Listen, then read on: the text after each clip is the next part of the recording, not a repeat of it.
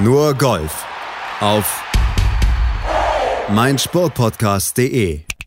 Nur Golf auf mein Sportpodcast.de mit einem vollen Programm. Zweimal European Tour, einmal PGA Tour und LPGA Tour. Alles in der letzten Woche zu Ende gegangen. Da war einiges los, vor allen Dingen natürlich auch in Südafrika. Und da können wir auch die beste deutsche Platzierung des Wochenendes vermelden. Machen wir gleich, gehen wir ausführlich auf Marcel Sieben natürlich auch ein. Mit unserer Expertin, mit Desiree Wolf. Hallo Desiree. Hallo Malte. Ja, South African Swing damit zu Ende gegangen. Gab ja eine Parallelveranstaltung in Dubai, die ja dann schon auf das DP World Tour Championship in der nächsten Woche quasi vorbereitet hat. Das natürlich auch gleich bei uns noch Thema. Aber zunächst mal der Blick zur South African Open Gary Player Country Club in Sun City. Und da hat Masse 7 einen geteilten sechsten Platz geholt. Eine super Platzierung für ihn. Aber vorher, Ehre wem Ehre gebührt, gehen wir natürlich auf den Sieger ein. Und das ist der Sieger der letzten Woche in Südafrika. Christian Besuldenhaut. Heimischen Boden unter den Füßen und dann läuft's. Fünf Schläge Vorsprung vor Jamie Donaldson. Ja, also das ist äh, so ein Statement-Sieg, würde ich sagen. Also letzte Woche Sieg und diese Woche so. Und ich habe es euch doch gesagt, dass ich gut bin. Ne? äh, der hat sich da mal so richtig an die südafrikanische äh, Fauna und Flora, vor allen Dingen an die Golfplätze gewöhnt. Ähm, hat natürlich mit dem Sun City Course auch wirklich einen tollen Golfplatz unter den Füßen gehabt.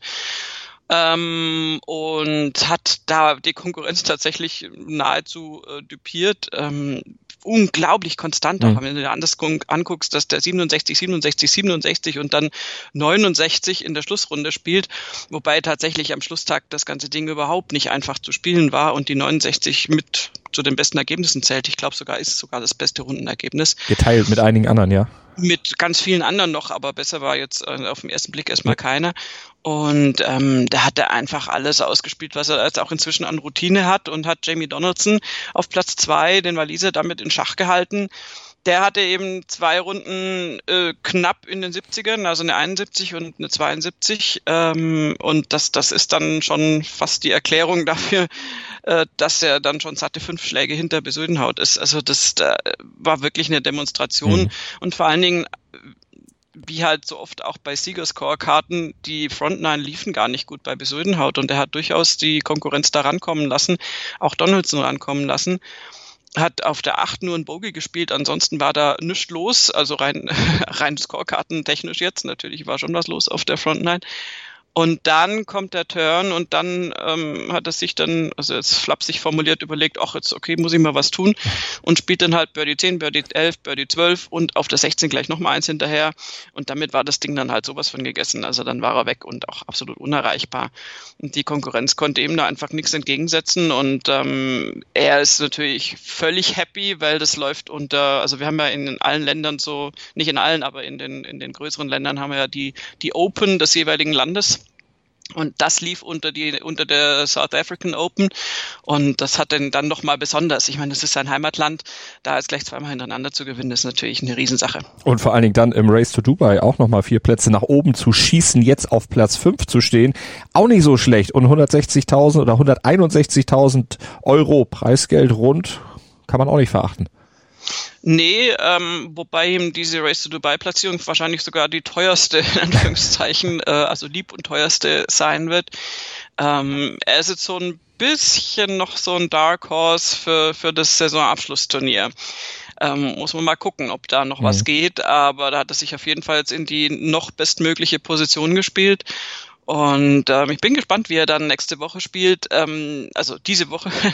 ähm, er hat natürlich den einen Nachteil, dass er eben noch nicht in Dubai ist. Ja. Ähm, also das ist jetzt weniger logistisch gemeint, sondern einfach, äh, er hat jetzt nicht die Chance, sich da länger zu akklimatisieren, wie die Kollegen, die jetzt das parallele Turnier in, in Dubai jetzt diese Woche schon gespielt hatten. Insofern muss er da sich wirklich gut äh, einfinden und einen guten Zugang finden und dann schauen wir mal, was er da in Dubai reißen kann. Ich meine, dreimal hintereinander wäre jetzt mega krass. Ja. Zumal da ja dann auch die Konkurrenz wieder noch ein Tick härter ist als die, die ja. jetzt in Südafrika da war. Wir wollen das nicht kleinreden, aber ich glaube, zwei Siege in Folge, damit ist er auch sehr, sehr zufrieden fürs Jahr. Ja, mit Sicherheit. Also ich, wie gesagt, ich kann es mir jetzt eigentlich irgendwie auch überhaupt nicht vorstellen, dass er da noch einen dritten hinterher sitzt, aber man weiß es halt nie. Dieser, dieser Sport ist so verrückt. Ich bin inzwischen auf alles gefasst. aber ja, er hat da zumindest in Südafrika ähm, seine Markierung jetzt gesetzt mhm. und hat da, glaube ich, auch in der heimischen Sportpresse sich da noch viel mehr jetzt äh, präsentiert als, als Sieger und als, als toller Golfspieler, der er ja einfach auch ist. Absolut. Tolles Jahr sowieso für Christian Besuldenhaut, Masters gespielt und jetzt dann eben in Südafrika. Auch nochmal gleich doppelt abgeräumt, kann sich absolut sehen lassen. Natürlich sehr viele Südafrikaner im Feld gewesen, war natürlich auch sehr viele dann unter den ersten sechs, bis auf Jamie Donaldson, die ersten Plätze, die ersten fünf Plätze, alles von Südafrikanern eingenommen. Dein Lieblingsspieler war auch mit dabei. An drei, Dylan Fratelli. Der macht jetzt erstmal Urlaub. Ja, kann er auch machen. äh, Dylan Fratelli ähm, spielt er nicht European Tour in dem Sinn. Das heißt, er äh, fliegt natürlich nicht nach Dubai. Der hat jetzt seinen Jahresendurlaub von der PGA Tour und wird den in Südafrika zu Hause verbringen. Ähm, der hat die Schlussrunde einfach auch überhaupt nicht irgendwie gestartet bekommen. Da ist auch erstmal nichts passiert auf den, auf den Front Nine, was ja manchmal schon ganz gut ist, also besser als da serienweise Bogies zu spielen, aber hatte dann wirklich nur zwei Birdies auf den Back Nine, immerhin an der 18, eins und aber auch noch ein Bogie dann auf der 12. Insofern war das so mit einer Minus eins dann das Rundenergebnis. Äh, der hatte sonst ganz gute zwei erste Runden gespielt mit jeweils minus vier und dann ist es so ein bisschen abgeflacht tatsächlich. Insofern ja, aber ich glaube, das kann er verkraften und ähm, der wird genauso Besuldenhaut gratuliert haben und dass diese Leistung seines Kollegen anerkennen. Und jetzt erkennen wir mal die Leistung von Marcel Siem an. Geteilter sechster Platz, beste Saisonplatzierung, da brauchen wir gar nicht drüber sprechen. Das ist schon aller Ehren wert. Beste Platzierung seit Ewigkeiten. Also ich habe jetzt nicht genau in der Statistik nachgewühlt, aber das ist schon sehr, sehr lange her, dass der mal Top Ten war. Jetzt in Südafrika hat er es geschafft und es hätte, wenn er den ersten Tag ja, bisschen besser gespielt hätte, sogar noch ein bisschen weiter oben sein können. Wir wollen jetzt nicht meckern, minus acht am Ende, Platz sechs, aber die 74 am Anfang hat ihm so ein bisschen mehr verhagelt. Ja, ja, das ist die Sache mit der Fahrradkette. Ähm, das war einfach ähm, ein Double Bogey auf der Eins. Ich muss gestehen, ich weiß jetzt gerade gar nicht, ob er am ersten Tag auf der Eins oder auf der Zehn angefangen hat. Entweder hat er mit einem Double Bogey auf der Eins oder mit einem Bogey auf der Zehn angefangen, je nachdem. Und ähm, Double Bogey plus drei weitere Bogies am ersten Tag, das ist natürlich irgendwie super ärgerlich. Das, wir hatten ja schon drüber gesprochen, bei Marcel 7 sind die Scorekarten gerne mal bunt. Ich schätze das auch grundsätzlich, weil das verspricht äh, ja für den Zuseher Action. Aber ähm, ja, es ist, es ist halt schade, weil wenn du dir anguckst, dass er an den beiden mittleren Tagen, wo er jeweils eine Minus vier im Ergebnis gespielt hat, äh, einmal sechs, einmal sieben Birdies gespielt hat, also zu was er da in der Lage ist, ähm, da geht's dann einfach drum, die Fehler zu minimieren. Und das hat er im Vergleich zu den Vorwochen jetzt eben sehr, sehr gut gemacht. Also es sind deutlich weniger Bogies, sind halt immer noch ein Tick zu viel für so ganz vorne. Ähm, auch auf der Schlussrunde waren Double Bogey auf der 9 dabei an ein paar 4. Das ist dann so ein bisschen schade, aber insgesamt hat er einfach ähm, auch, auch genügend wirklich sehr gute Ergebnisse gespielt auf den einzelnen Löchern, dass er sich da jetzt bei einem Endergebnis von minus 8 einfindet und auf einem sechsten Platz. Ähm, das ist auf jeden Fall ein super Ergebnis für Marcel Siem und, und das sind Punkte, die er dringend braucht. Ähm, hat sich da auch im Race to Dubai nach vorne verbessert und ähm, ja gut, die Sache ist es dann rum, aber es ist für ihn und für sein Spiel und als Bestätigung ist es ganz, ganz wichtig, dass er da jetzt so einen, so einen guten Top-Ten-Platz, also einen sechsten Platz eingefahren hat. Selbstvertrauen fürs neue Jahr, das ist ja auch wichtig, um dann die ganze Saison dann hoffentlich auch irgendwann wieder unter normaleren Bedingungen angehen zu können, aber für ihn schon wirklich gut und es hat sich gezeigt, am Ende hat sich der Trip nach Südafrika dann doch noch ausgezahlt. Ja, auf jeden Fall. Alles richtig gemacht und lustigerweise eben nicht auf dem Platz, bei dem man es hätte vermuten können, wo er ja schon mal Sieger war, wenn auch vor wirklich einigen Tagen schon. Es war ja nicht mehr der Platz, den er damals gerockt hatte. Da muss man ja sagen, ja. es hat sich ja so viel verändert da, von daher es war eigentlich ein neuer Platz. Äh, sagen ja, wir es zumindest ja. mal so, um ihn jetzt ein bisschen zu beruhigen. Nee, nee, das sowieso, aber also mir ging es da eher so um so, äh, ich weiß nicht, ich glaube, es ist ein, einfach ein, ein, gutes Gefühl, hm. irgendwo an den Start zu gehen, wo du weißt, das hast du schon mal gewonnen, egal wie viele ja, Platzumbauten da dazwischen waren. Aber es ist natürlich, wenn es jetzt wie viel, 14 Jahre, 16 Jahre, ich weiß es nicht 16 mehr. 16 Jahre, 2004 war es, ja. 2004 war es ja, um Gottes Willen, ist echt lang her. Ähm, natürlich hast du recht, oberflächentechnisch betrachtet, ähm, also äh, Oberfläche des Golfkurses, aber ähm, ja, er hat dieses Momentum, dieses Südafrika-Momentum dann zumindest nach Sun City mitgenommen und jetzt wünschen wir ihm mal, dass er auf diese Form aufbauen kann und sich da sehr, sehr viel Selbstbewusstsein geholt hat. Drücken wir ihm die Daumen. Er war der einzige Deutsche im Feld. Die anderen Deutschen, die waren in Dubai unterwegs. Sie haben im Grunde schon mal Luft geschnuppert, soweit sie denn auch in der nächsten Woche dort spielen dürfen beim Jahresendturnier. Die anderen, die eben da nicht qualifiziert sind, die haben aber trotzdem ja, gute Luft, warme Luft auf jeden Fall schon mal im Jumeirah Golf Estates Dubai tanken können. Bevor wir auf die Deutschen eingehen, gucken wir auf den Sieger Antoine Rosner. Der Franzose, der hat gewonnen, minus 25, also ein sehr, sehr niedriger Score. Zwei Schläge vor Francesco Laporta und dann noch einigen weiteren Zweitplatzierten. Mike Lorenzo Vera, der zweite Franzose in den Top 2 und Andy Sullivan und Matt Wallace. Also Italiener, Franzosen, Engländer, alle dabei da vorne. ja, ein buntes Bild, ähm, auf jeden Fall. Ähm, die Leistung von Rosnets, äh, ich würde ihn Rosnet aussprechen, aber das, das, ja, das ist keine so. Ahnung. Da bin ich vielleicht ein bisschen vorbelastet mit Französisch, vielleicht mache ich es auch gerade falsch.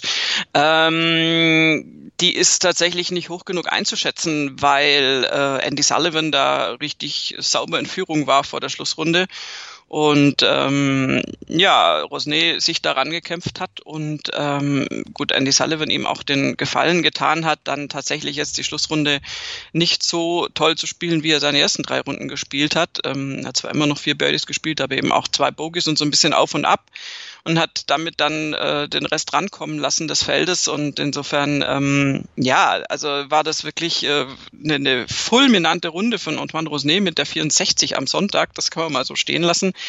Ähm, der hat dann mal angefangen, auf der 5 so richtig durchzustarten, spielt Birdie 5, 7, 9, dann noch 10, 11, gleich auch noch hinterher. Und um das dann wirklich zu zementieren, dann auch noch an der 13 Eagle auf dem Paar 5. Also das ist dann, äh, damit hat er sich dann da ganz nach vorne gespielt. Dann war zwar ein Bogie auf der 15, aber auf der 16 hat das gleich wieder ausgeglichen. Das war ganz, ganz wichtig. Und er hat auf der 18 dann auch nochmal ein Birdie gespielt zum Abschluss, so wie um das so ein bisschen noch zu unterschreiben, die Scorekarte. Und ähm, ja, und damit, damit hat er dann wirklich den Rest des Feldes, auch seinen deutlich äh, erfahreneren Landsmann Mike Lorenzo Vera in Schach gehalten. Ja, zwei Schläge am Ende Vorsprung gehabt vor diesen ganzen Zweitplatzierten. Für ihn war es der erste Titel auf der European Tour, war ja schon im letzten Jahr mal relativ dicht rangekommen, hat einen Playoff gespielt bei der Fraser Bank Mauritius Open zusammen mit Rasmus Heugart und Renato Paratore. Da hatte ja der Däne Heugart am Ende letztlich gewonnen. Am dritten Extraloch hatte der es dann entschieden damals, aber Rosnet, der ist jetzt auf jeden Fall auch ein Sieger auf der European Tour. Nicht ganz zum Sieg hat es aus deutscher Sicht gereicht. Max Schmidt, der beste Deutsche, mit einer schönen Saisonplatzierung von, oder mit der besten Saisonplatzierung, mit einem schönen Ergebnis zum Ausklang der Saison, das wollte ich sagen. Minus 18 und ein geteilter 13. Platz, unter anderem mit Paratore, haben wir eben schon drüber gesprochen, und Torbjörn Olesen.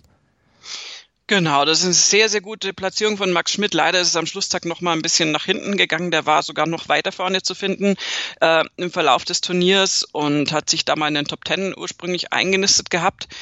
Hat dann mit der 70 ähm, am Sonntag dann noch ein bisschen Boden verloren, aber das ist trotzdem immer noch ein super Ergebnis. Top 15, also geteilter 13. Platz und äh, wie du auch schon gesagt hast, durchaus auch in prominenter Gesellschaft. Ähm, Paratore, bei dem lief es ja nicht gut. Äh, der hat wirklich eine 72 gespielt am Sonntag. Damit ähm, machst du da also wirklich gar keine Meter und ist noch mal zehn Plätze nach äh, hinten gefallen. Der war nämlich auf Platz drei eigentlich ähm, vor der Schlussrunde und ähm, Max Schmidt hat sich da aber wirklich äh, über den Turnierverlauf sehr gut gehalten und hat vor allen Dingen am Freitag eben eine super 64er Runde gespielt, die ihn da ganz weit nach vorne gespült hat und dass er das halbwegs halten konnte und jetzt diesen 13. Platz rausspielen konnte, das ist eine tolle Leistung für ihn. Absolut. Und der geteilte 25. Platz von Bert Ritthammer, auch eine tolle Platzierung, minus 14 am Ende sein Score. Er hat ein bisschen gehadert mit dem kalten Putter, das hat er bei Facebook geschrieben. Ansonsten war er sehr zufrieden mit seinem Spiel, vor allen Dingen äh, schrieb er selbst, er hat selten so gute Eisen ins Grün geschlagen. Und das ist natürlich dann schon mal eine gute Voraussetzung, vor allen Dingen, wenn man dann mal aufs Ergebnis guckt. Vier Runden, vier Tage unter Paar. Ja, bei ihm ist genau das, was, äh, was eben so toll wäre, wenn das Master 7 auch noch, noch, noch mehr umsetzen könnte. Er ähm, macht eben eine ganz gute Fehlervermeidung. Bei ihm sind die Ausschläge nach oben nicht ganz so viele, wobei du jetzt natürlich auch die beiden Turniere und Plätze nicht vergleichen kannst. Ja. Aber er spielt beständiger, er spielt vielleicht nicht ganz so viele Birdies, aber er spielt dann auch gerne mal weniger Bogies. Und das, das ist so ein bisschen, das ist einfach ein, ein Tick weniger aufregend dann für den Zuschauer. Und ähm, insofern hat er da einfach gutes Golf gezeigt und dann in der Schlussrunde nur an der 2 das Bogey hinnehmen müssen und dann nochmal vier Birdies nachgeliefert. Das ist ein sehr, sehr guter, sehr, sehr guter Score insgesamt. Und alle Tage deutlich unter Paar, minus 4, minus 5, minus 2, minus 3. Also damit kann er wirklich zufrieden sein.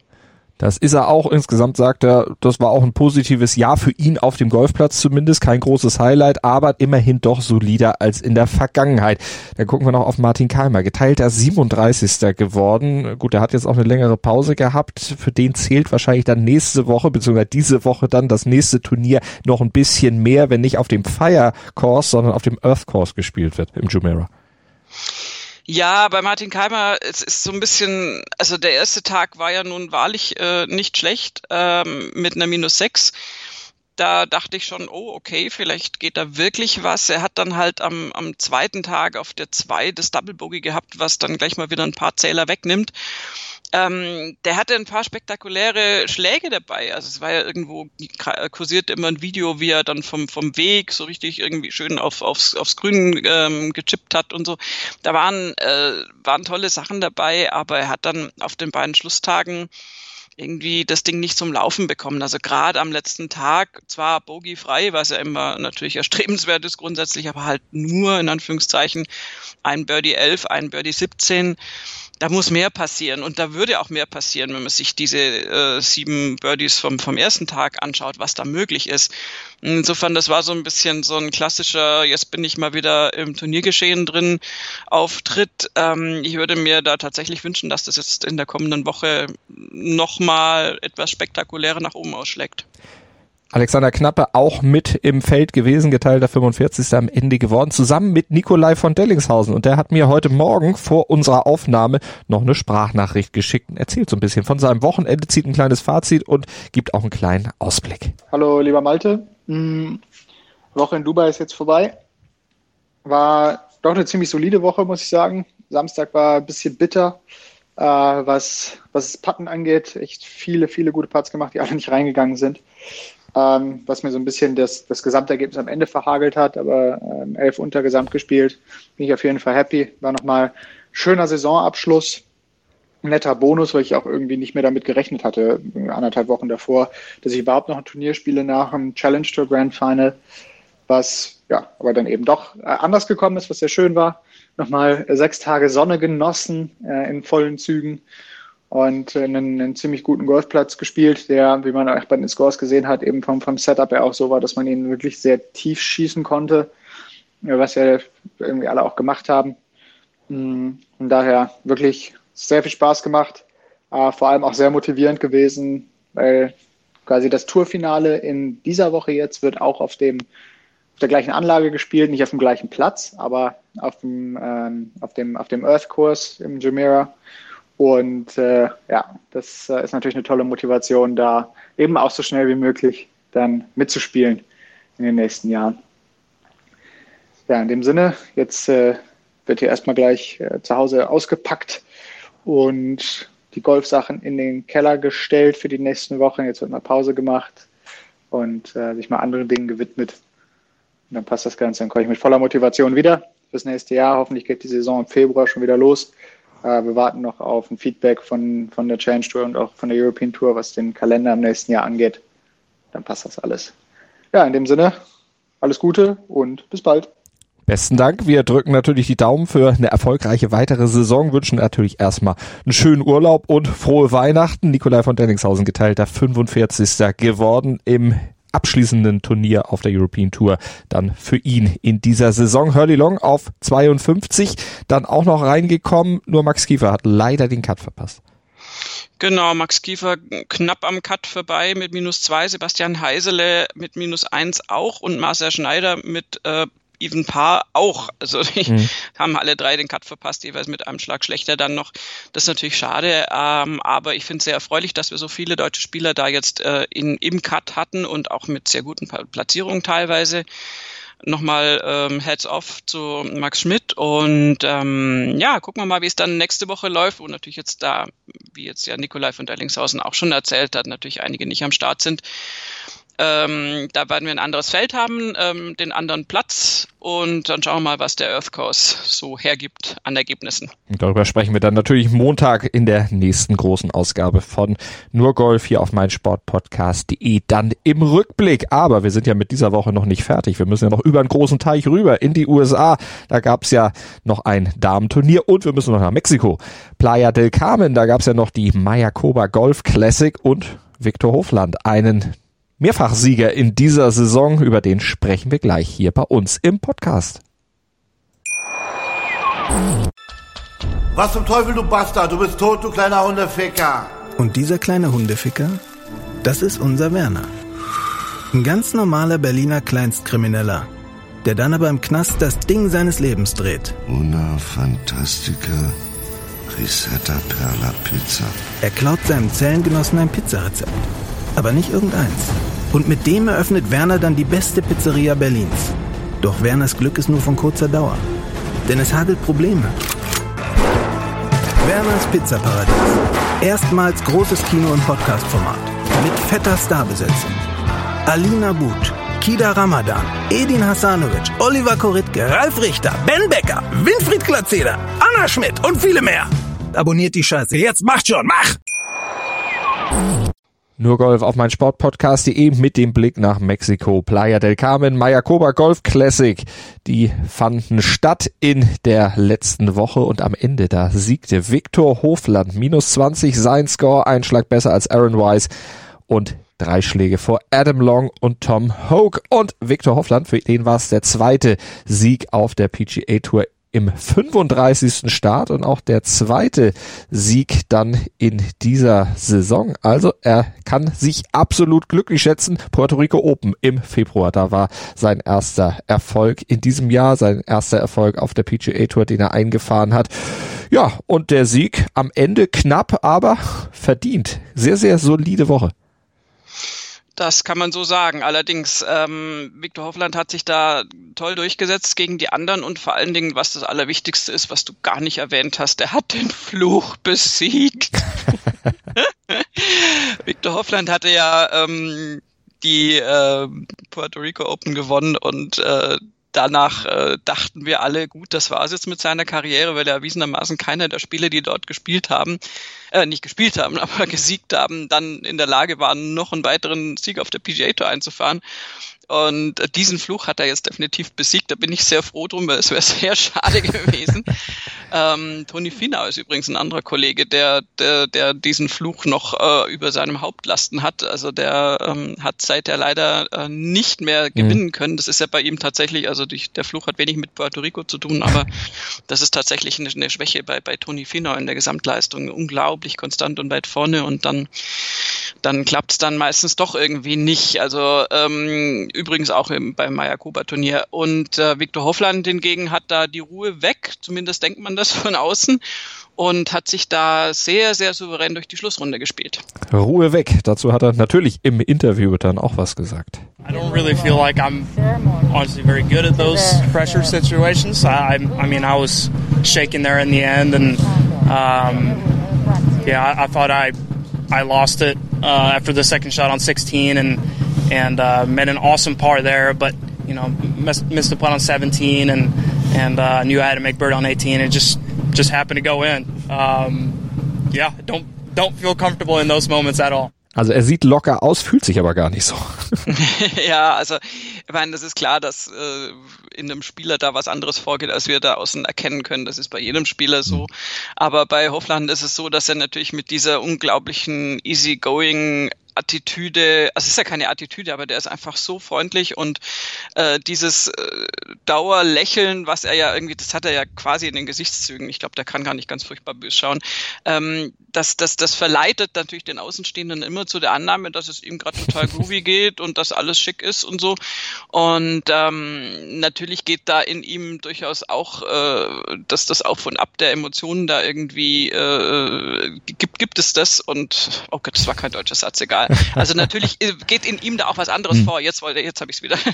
Und ähm, das hat er da jetzt mit uns geteilt. Aber tatsächlich ist es eben so, dass er da durchaus in Bedrängnis war, dass er in geteilter Führung war mit Aaron Wise, dann zeitweise ein paar haben sich dann verabschiedet aus, aus der Führung, also schon relativ bald. Äh, prominentestes Beispiel übrigens Emiliano Grillo, äh, der so richtig nach hinten noch gerutscht ist, ähm, der ja auf, auf eins in die Schlussrunde gegangen ist und dann eine 72 gespielt hat, ähm, findet sich jetzt auf einem geteilten achten Platz, übrigens mit Toni Finau, wenn wir schon beim Thema sind.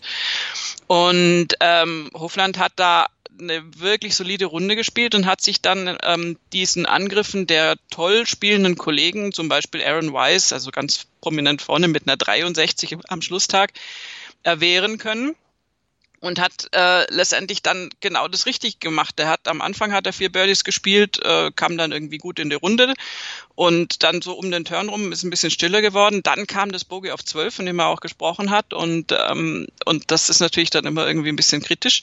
Und dann hat er aber die Birdies nachgelegt und er hatte auf der 17 hat er auch gesagt eine Birdie Chance.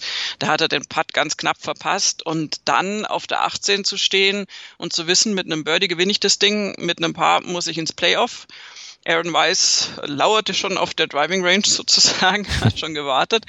Ähm, da dann erstens mal den, den zweiten Schlag an die Fahne zu hauen, also mit jetzt, also es war kein Tap-In, um Gottes Willen, es war immer noch ein längerer Birdie-Putt, aber es war definitive Chance. Und dann diesen Birdie-Putt auch zu machen. Ähm, da gab es dann die interessante Statistik, dass dieses Turnier noch nie mhm. regulär an der 18 mit einem Birdie gewonnen wurde, also so viel auch zur Schwierigkeit des Schlusslochs.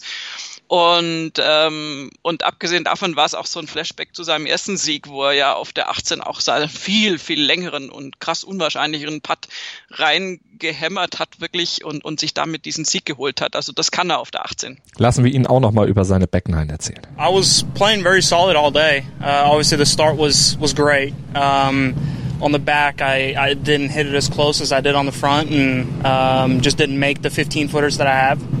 Um, and then the bogey on 12 kind of set me back a little bit, but I, I, knew I was still in a good position. If I could just pick off a couple of birdies coming in, I would be I would be right there. So, um, I mean, it, obviously there's a lot of up and down in in, in your body that uh, that you're feeling, but um, my, my golf was very very steady today, so um, I didn't. It, it could have been a lot more stressful. Viktor Hofland, der Erling Haaland des Golfes, nur ein bisschen redseliger. ja, das ist gut gesagt. Das Beste ist übrigens, falls das noch jemand auf Twitter irgendwie finden möchte, das hat die PGA Tour irgendwann gepostet, der norwegische Kommentar dazu. Das ist wie, wie bei den krassesten Fußballspielen, wenn die Isländer wieder gewinnen oder so. Also die ticken völlig aus und, und also unfassbar sympathisch.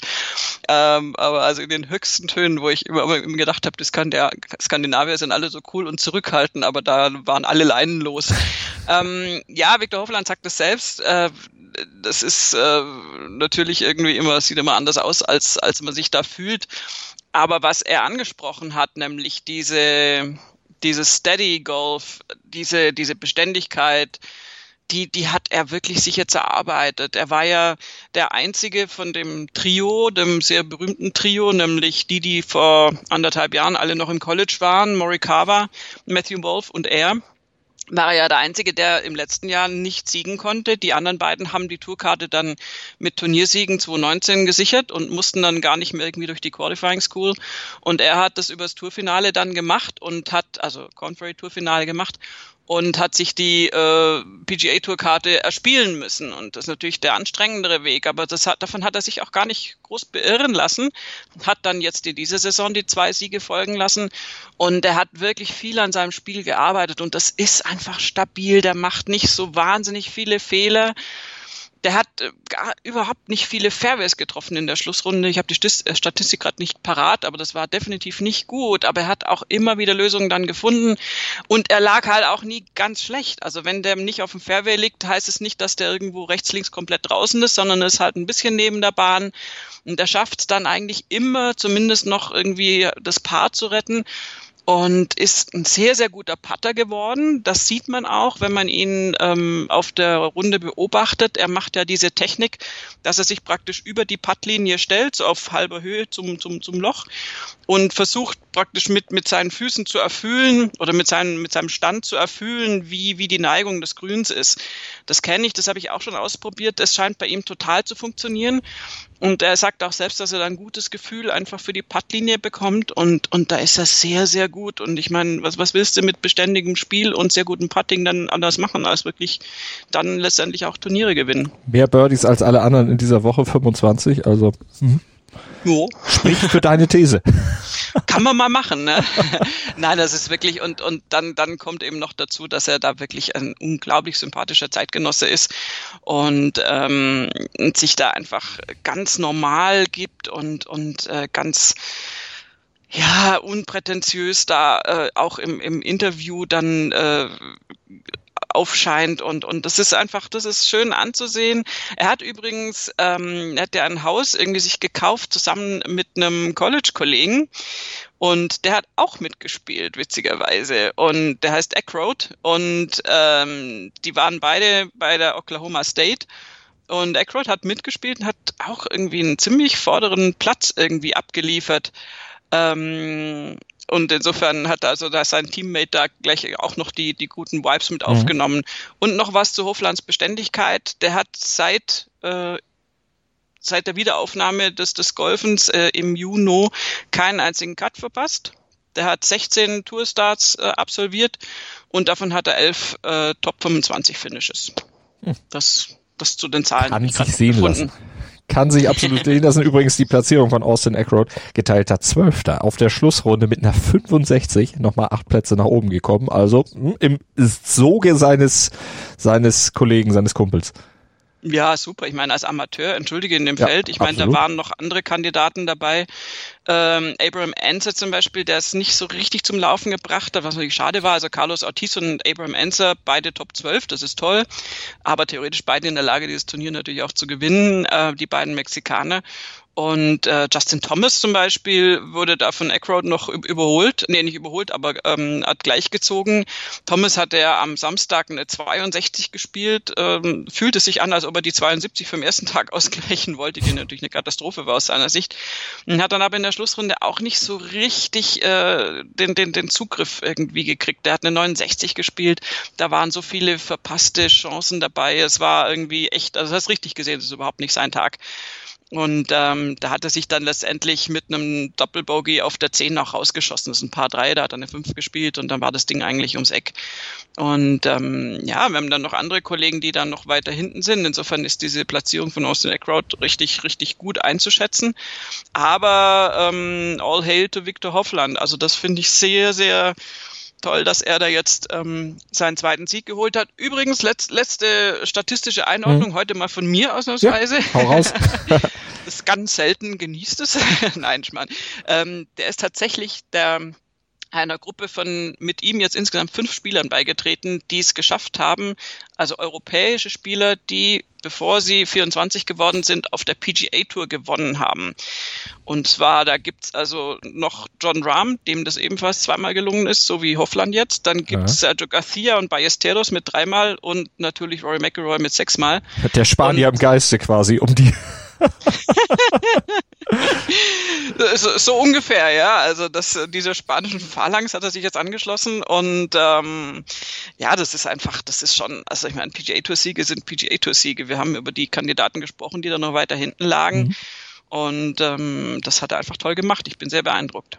Definitiv, da können wir nichts anderes zu sagen. Das lassen wir mal so stehen, Viktor Hofland. Also das letzte quasi offizielle Turnier der Saison des Jahres, nicht der Saison. Das ist das zwölfte Turnier des, der Saison. 50 Turniere ja in dieser Rekordsaison sollen gespielt werden, wenn dann alles hoffentlich so auch über die Bühne gehen kann. Aber das letzte eben 2020 auf der PGA Tour gewonnen von Viktor Hofland. Wir springen aus Mexiko schnell rüber nach Texas noch zu den Frauen ich wollte jetzt fast sagen über die Mauer, aber das äh, lassen wir mal. Volunteers of America Classic, The Colony, der Austragungsort und am Ende hat Angela Stanford gewonnen mit minus sieben, einem vergleichsweise hohen Score im Vergleich, aber ist natürlich auch ein ganz anderer Platz mit einer ganz anderen Schwierigkeit, der da zu absolvieren war. Sie hat also gewonnen, zwei Schläge vor Se So Yeon Ru und Inbi Park. Genau, und Yeli Minot auch noch. Die, äh, Stimmt, war, die war noch zeitweise noch weiter vorne platziert. Die hat einen sehr, sehr guten zweiten Tag gehabt mit einer 66. Ähm, und eine 66 ist auf diesem Platz tatsächlich jegliche Erwähnung wert. Das merkst, merkst du genau. Da mhm. geht's nicht, nicht viel mehr über dieses Ergebnis raus. Der Platz ist schwierig. Ähm, entsprechend, äh, es war auch kalt und ähm, also relativ kalt und ähm, Angela Stanford kann sich besonders freuen. Sie ist 43 ähm, und hat diesen Turniersieg, sie hat ja schon mehrere Turniersiege natürlich in ihrer Laufbahn eingefahren, ist auch Sulam Cup äh, Veteranin, muss man fast schon sagen. Und ähm, aber sie hat noch nie gesiegt in Anwesenheit ihrer Eltern. Und im Rahmen dieser ganzen Covid-19-Bubble ähm, sind ja viele natürlich als Zuschauer nicht zugelassen, aber die Eltern waren dann wohl in der Bubble und waren auch mit ihr unterwegs. Der Vater auf der Runde auch zum Teil. Und das hat sie sehr genossen und ähm, jetzt haben die das auch mal quasi mit ansehen können. Und sie hat es geschafft, da sich noch nach vorne zu schieben, weil sich da die koreanische Streitkraft da schon ziemlich breit gemacht hatte. Und äh, Inbi Park und So Yun Yu, das, das äh, kannst du wirklich also ganz einfach mathematisch abzählen, haben beide eine 70 gespielt, äh, Stanford eine 67 und sie hat mit zwei Schlägen Vorsprung gewonnen. Mhm. Ähm, das erklärt einfach schon alles. äh, Yelimino übrigens, habe ich sie auch vergessen, äh, genau dasselbe, auch eine 70. Und ähm, insofern hat Stanford sich da vorbeischieben können. Auch Jin Yong Ko hat nicht, nicht mehr als diese 70 bieten können am Schlusstag. Und die 67 von Stanford ist wirklich, also da sind nur ganz wenige Spielerinnen überhaupt unter 70 ja. geblieben. Ganz dringend erwähnenswert, unter 70 am Schlusstag Caroline Masson. Genau. das freut uns natürlich sehr. Die ist auf einem geteilten 25. reingekommen, hat eine blitzsaubere Scorekarte, leider ein Bogey noch auf der 18, aber gut, so what. Und blitzsauber ähm, leider nur auf der Schlussrunde. Äh, ja, das ist eben genau. Die hat leider beschlossen, den äh, Turnier Donnerstag mit einer 78 da irgendwie äh, zu beginnen und ähm, damit war die eigentlich schon längst raus und dann hat sie sich fulminant überhaupt A in den Cut und dann B äh, in, in die Schlussrunde dann reingekämpft. Am ersten Tag, da ging halt gar nichts. Es sind 2, 4, 6, 7 Bogies, ein Doppelbogey, zwei Birdies, dann kommt natürlich dieser Plus 7 Score dann raus. Und dann hat sie an den Tagen danach einfach Ergebnis ähm, Kosmetik noch betrieben ähm, und hat äh, wirklich eine tolle Schlussrunde gespielt, gerade auch unter den Umständen. Aber ähm, ja, war einfach viel zu weit hinten. Aber also sie ist auf jeden Fall eins der Beispiele, dass es in der Schlussrunde durchaus unter der 70 ging. Die meisten konnten das nicht. Stanford mit der 67 hat sich da aber ganz klar wirklich ähm, durchgesetzt und ähm, überzeugend gewonnen. Also das kann man nicht anders sagen. War noch eine zweite Deutsche im Feld, Sophia Popov, geteilte 33. Die hat leider keine Runde unter 70 spielen können. Das war alles ein bisschen drüber. Ja, und auch am Schluss, die, die 74 am, am Schlusstag war halt nur so ein bisschen schade. Dann ging eh schon mit einem Bogey los, aber dann gleich ähm, Back-to-Back Birdie, dann nochmal Bogey und Birdie. Dann war irgendwie immer alles auf, auf äh, Null in Anführungszeichen. Und ähm, dann nochmal ein Bogey auf 12 und dann halt ein Doppelbogey auf der 14. Das hat sie dann nochmal nach hinten gespült. Ähm, wenn das Double nicht gewesen wäre, wäre sie ja irgendwo in der Nähe von Caroline Masson auch platziert gewesen. Aber naja, aber trotzdem, da ist Sophia Popov äh, wieder im Cut, wieder jetzt in dem Fall nennen wir es Top 35. Mhm.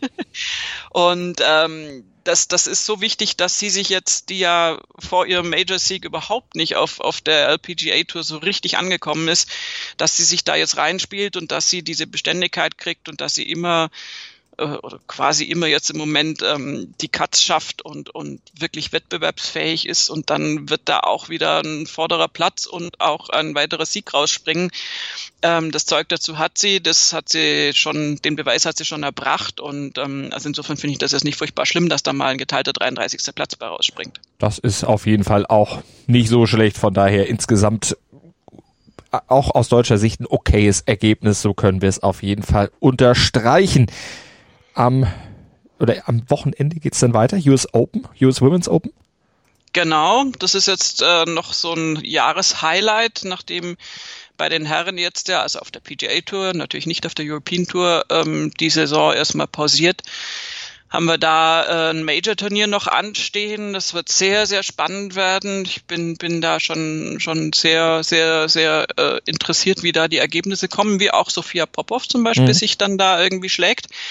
Ähm, auf jeden Fall noch so ein Jahresend-Highlight, bevor es dann da auch in die Pause geht. Und ja, und dann parallel dazu die European Tour. Also wir haben zu tun am Wochenende. Da wird am nächsten Montag einiges in der Sendung sein, über das wir mit, mit euch sprechen können, beziehungsweise wir sprechen für uns für euch, mit uns, für euch, so ähnlich. Bis Montag haben wir geklärt, mit wem wir reden und wie wir reden und was wir genau machen, aber die beiden Turniere werden auf jeden Fall da drin vorkommen in aller Ausführlichkeit und mit unserer Analyse versehen. Wir sagen danke fürs Zuhören in dieser Woche. Bleibt uns gewogen, abonniert unseren Podcast und seid dann am Montag natürlich wieder mit dabei zur großen, ja, zum Finale das ist ja auch das Finale von nur Golf in diesem Jahr. Danach machen auch wir eine kleine Pause, aber ihr verpasst nichts. Da halten wir euch dann nochmal auf dem Laufenden und schlauen auf euch auf in Sachen Golf. Danke fürs Zuhören und danke dir, Desiree. Gerne. Ich habe mich natürlich schockverliebt, weil die war wirklich ganz, ganz klein. So begann die Mensch-Hund-Beziehung zwischen Christina und Tierschutzhund Frieda. Und wie es danach, nach dem ersten Moment der Verliebtheit, so weiterging und welche Klippen es danach zu umschiffen galt, das hört ihr in der neuen Ausgabe von Iswas Dog, dem Podcast für harmonische Mensch-Hund-Beziehungen. Iswas Dog mit Malte Asmus. Überall, wo es Podcasts gibt.